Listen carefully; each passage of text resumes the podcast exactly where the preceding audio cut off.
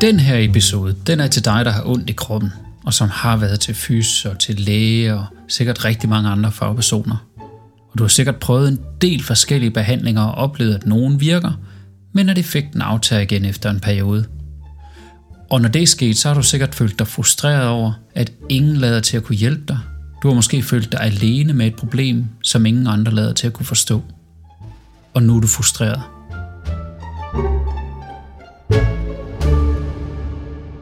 Mit navn det er Morten Hø, og du lytter til Smertevejleder podcast. I dag vil jeg give dig fem råd, som jeg igennem mere end 20 år som kliniker igen og igen har hørt mig selv tale med patienter, der har kroniske smerter om. Jeg vil starte med at gentage noget, jeg har sagt mange gange. Der er ingen i hele verden, der helt præcist ved, hvorfor nogen får kroniske smerter, eller hvorfor det rammer mennesker så forskelligt, som det gør. Det er næsten som om, at hver person har sin egen variant af en sygdom, fordi det at leve med kroniske smerter kan ramme os på så mange forskellige måder. Derfor er det vigtigt, at du forstår, at du er eksperten i dine smerter, for det er jo faktisk dig, der kender dem, ved hvordan de påvirker dig, og det er også dig, der har måske flere års erfaring med dem. Men lad os springe ud i det. Mit første råd er, vælge den plan, der har størst chance for at lykkes. Ikke den plan, hvor du har chance for størst gevinst. Hvis du har hørt de tidligere episoder, så ved du allerede, at der ikke findes én behandling, som kan kurere kroniske smerter. Det betyder ikke, at du ikke kan blive rask, og det betyder heller ikke, at dine smerter ikke kan gå væk. Men det betyder, at du meget let kan fare vildt i alle mulighederne, og at du let kan risikere at få mange nederlag undervejs, hvis din strategi, når det kommer til behandling af dine smerter, er at starte med den første og bedste behandling, og så fortsæt med enhver behandling, du støder på, indtil du enten giver op eller blive helt rask. Det jeg derimod vil anbefale, det er, at du skaber din egen vej ud af smerten, og at du bygger den op af små og sikre succeser, eller det man kunne kalde de lavt hængende frugter. Der er nogle mennesker, der selv kan klare den her rejse, andre har brug for hjælp. Men ingen kan gøre det uden at have en plan. Og derfor vil jeg prøve at give dig nogle eksempler på ting, som kunne være med i sådan en plan.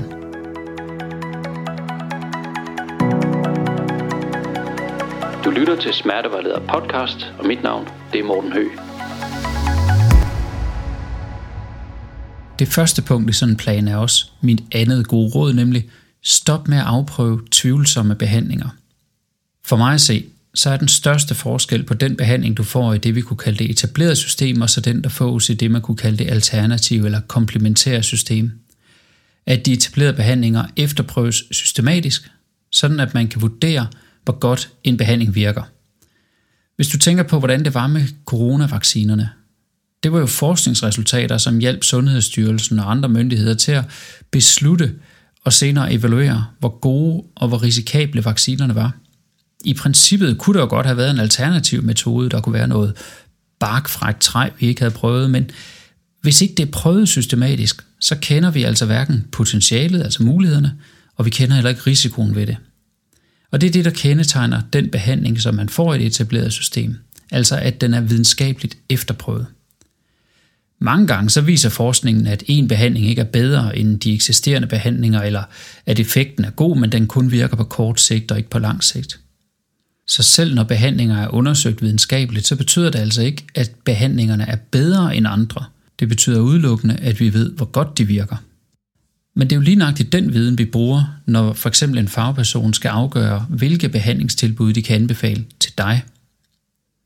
Det andet fagpersoner bruger, det er deres egne og dine erfaringer fra tidligere.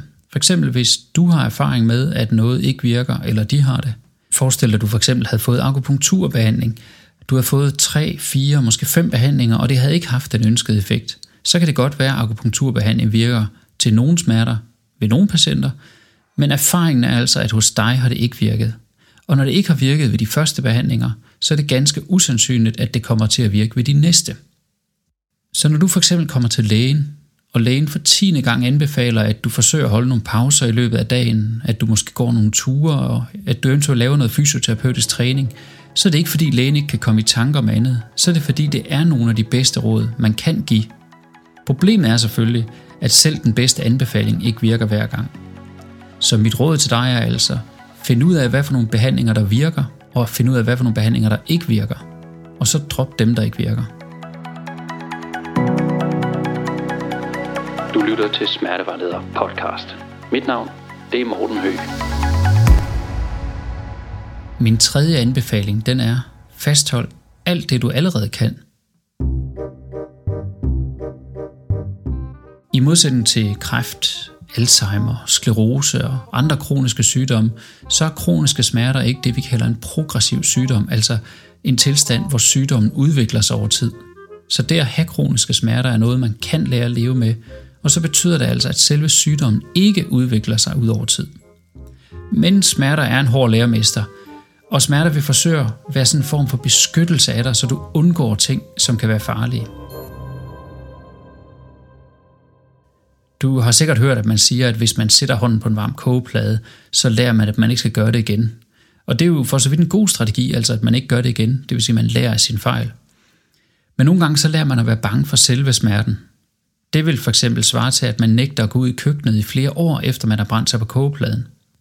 Jeg har oplevet mennesker med kroniske smerter, som for eksempel har haft den her oplevelse af, at noget gør ondt, det kunne være bukser forover, hvilket har fået dem til i måske overvis efterfølgende ikke at vi sætte sig ned, bukser forover eller løbe, fordi de er bange for, at de får ondt, og at ondt i den her sammenhæng kunne være et udtryk for, at de gør situationen værre. Men problemet er, at det kan tage meget lang tid at genvinde funktioner, som man har tabt på den her måde, og derfor er det en god idé at fastholde alt det, du kan, som ikke provokerer dine symptomer. Mit råd er derfor, at du sørger for at blive ved med alt det, du kan. Hvis du bekymrer for, om noget af det, du gør, det kan forværre din tilstand, så tal med en smertevejleder eller en anden erfaren terapeut med efteruddannelse i at håndtere kroniske smerter, så kan de svare på dine spørgsmål. Hvis du allerede kan mærke, at du går og undgår visse aktiviteter eller funktioner eller bevægelser, alene på grund af frygten for, om smerten skulle blive værre, eller måske frygten for, at der skulle komme sådan et lyn fra en klar himmelagtig smerte, så er rådet fra forskning faktisk også ret klart. Desto før du kommer i gang med at få smertefri oplevelser, desto hurtigere kan du genvinde dine funktioner. Det betyder altså, at du bliver nødt til at komme ud og prøve dig selv af. Der er mange fagpersoner, som kan hjælpe dig med at finde ud af, hvordan du kan komme i gang med at udfordre dig selv, hvis du er utryg ved at eksperimentere selv. Og du kan også høre mere i afsnittet omkring metaforer, smertelindring og fysisk aktivitet.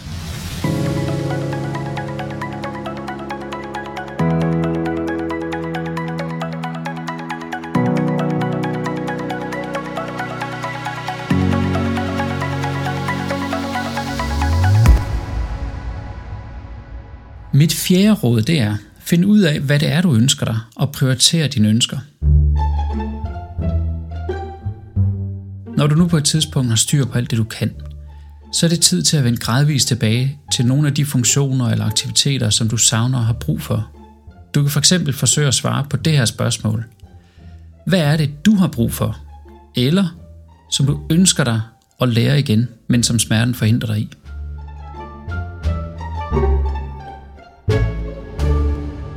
Min erfaring er, at det kan tage lang tid at finde frem til de ting, der er så vigtige, at vi eller du vil bruge de ressourcer og den tid, det kræver på at genvinde dem.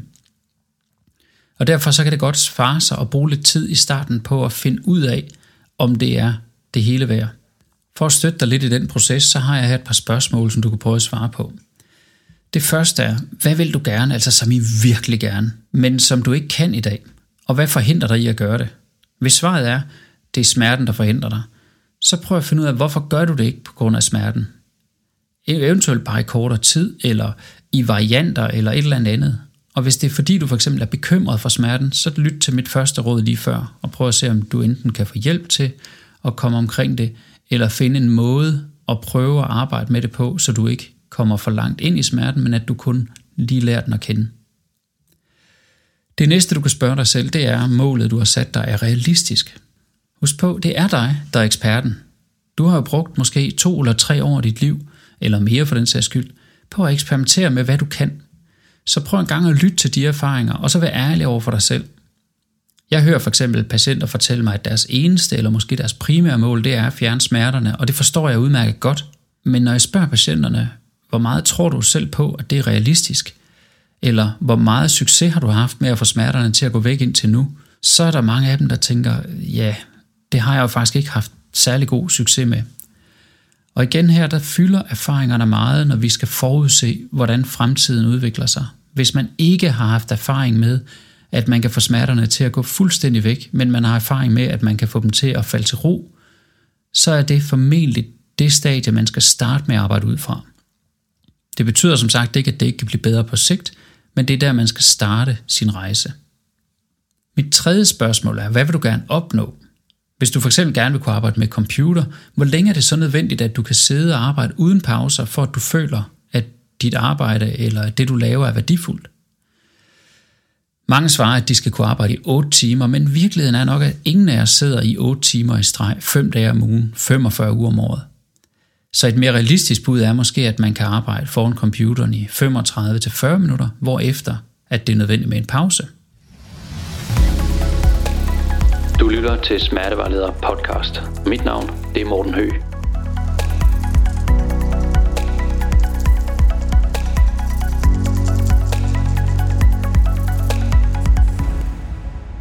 Mit femte råd, det er, at du lærer at tale om dine smerter, så de bliver nemmere for andre at forstå.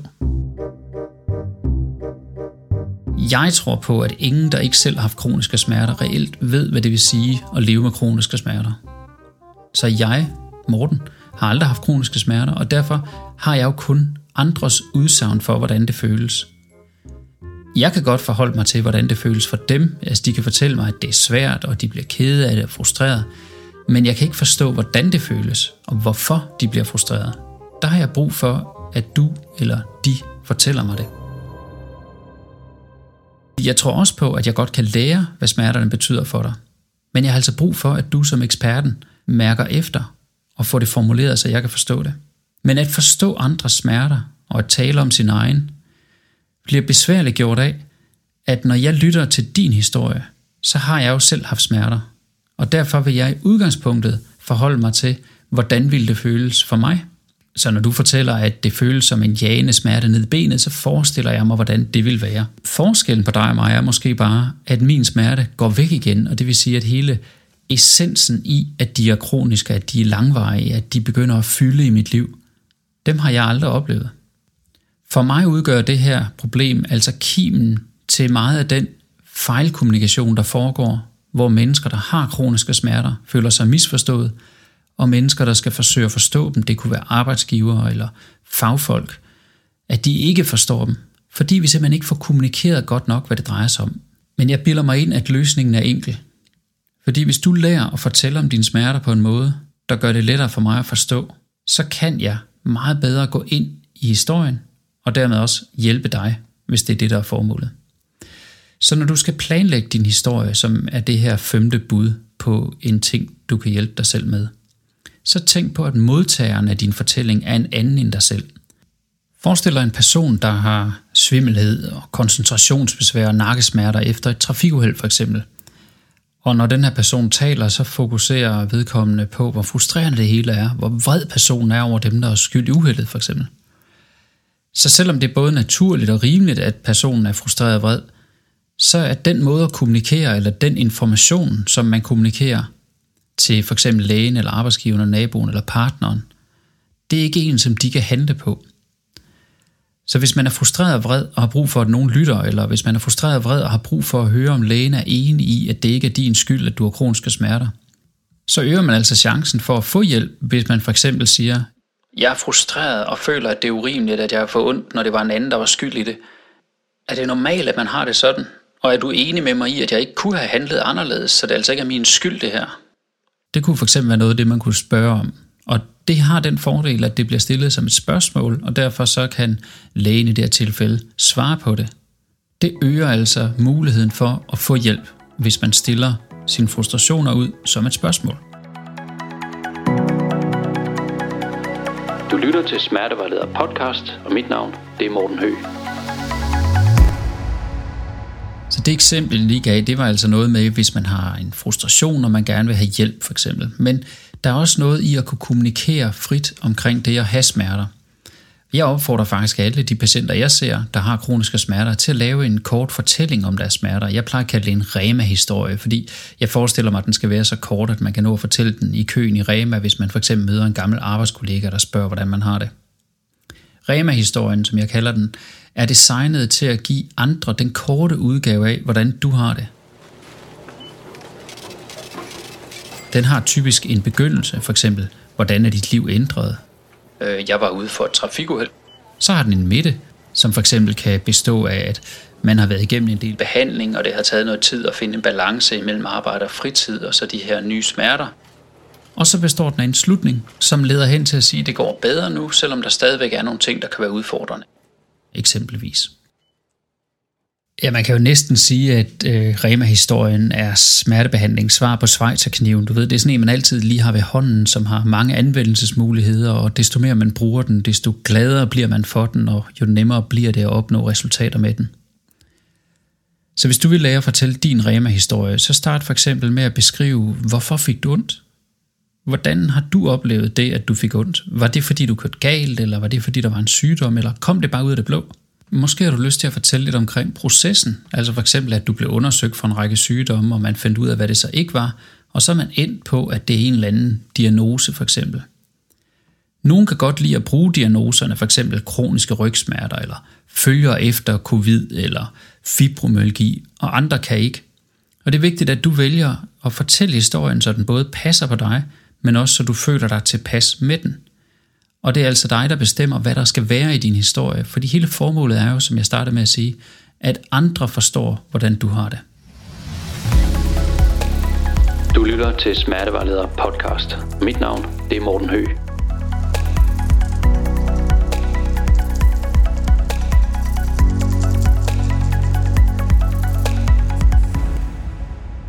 Hvis du for eksempel har et skånehensyn, som kan være, at du har brug for pauser, så kunne man for eksempel fortælle, at efter man har været igennem trafikuheld, så har man svært ved at koncentrere sig, men heldigvis så har man fået trænet sig op, så man nu kan udføre sit arbejde med bare nogle få pauser i løbet af dagen.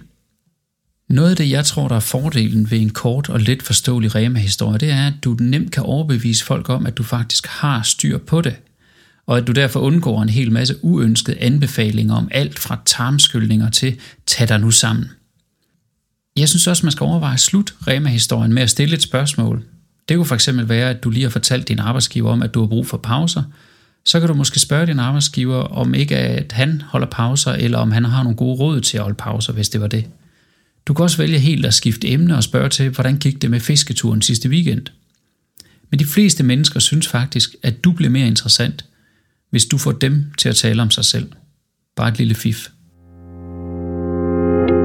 Nu har du lyttet til Smertevejleder episode 6, hvor jeg har talt om min bedste råd til at leve med kroniske smerter.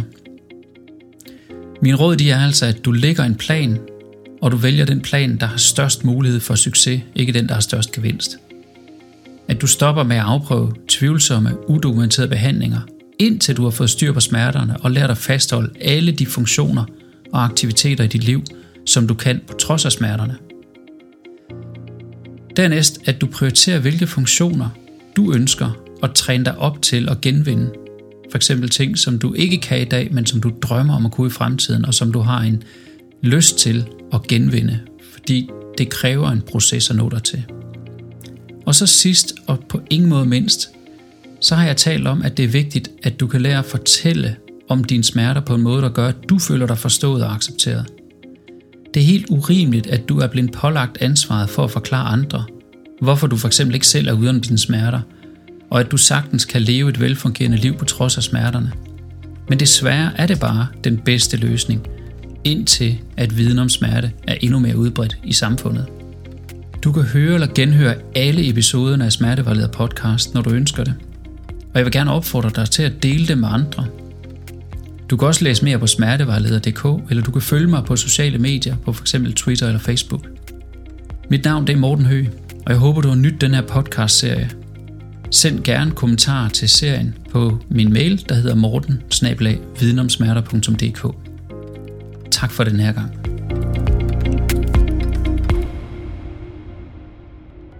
Denne podcast er blevet til med støtte fra Patientforeningen Fax, Foreningen af Kroniske Smerteramte og Pårørende. Fax er en landsdækkende patientforening for mennesker med kroniske smerter og deres pårørende. I Fax kan du møde andre smerteramte eller andre pårørende og være en del af det fællesskab, som Fax byder på, med fokus på forståelse, opbakning og på at skabe sociale relationer. Fax tilbyder også hjælp til at få kontrol over livet, selvværdet og livskvaliteten igennem viden om smerter, aktiviteter og social samvær. Du kan læse mere om Fax på www.fax.dk. Fax står også bag Smertelinjen, som tilbyder gratis og anonym rådgivning. Du kan tale med forskellige typer af rådgivere, smertesygeplejersker, socialrådgivere, fysioterapeuter og rådgivere med psykologfaglig baggrund, og med mennesker, der selv lever med smerte. Alle rådgiverne arbejder enten selv med smerte eller lever med dem. Derfor har de gode forudsætninger for at forstå netop dig. Så du kan ringe til Smertelinjen på telefon 60 13 01 01, det var 60 13 01 01, eller gå ind på hjemmesiden www.smertelinjen.dk.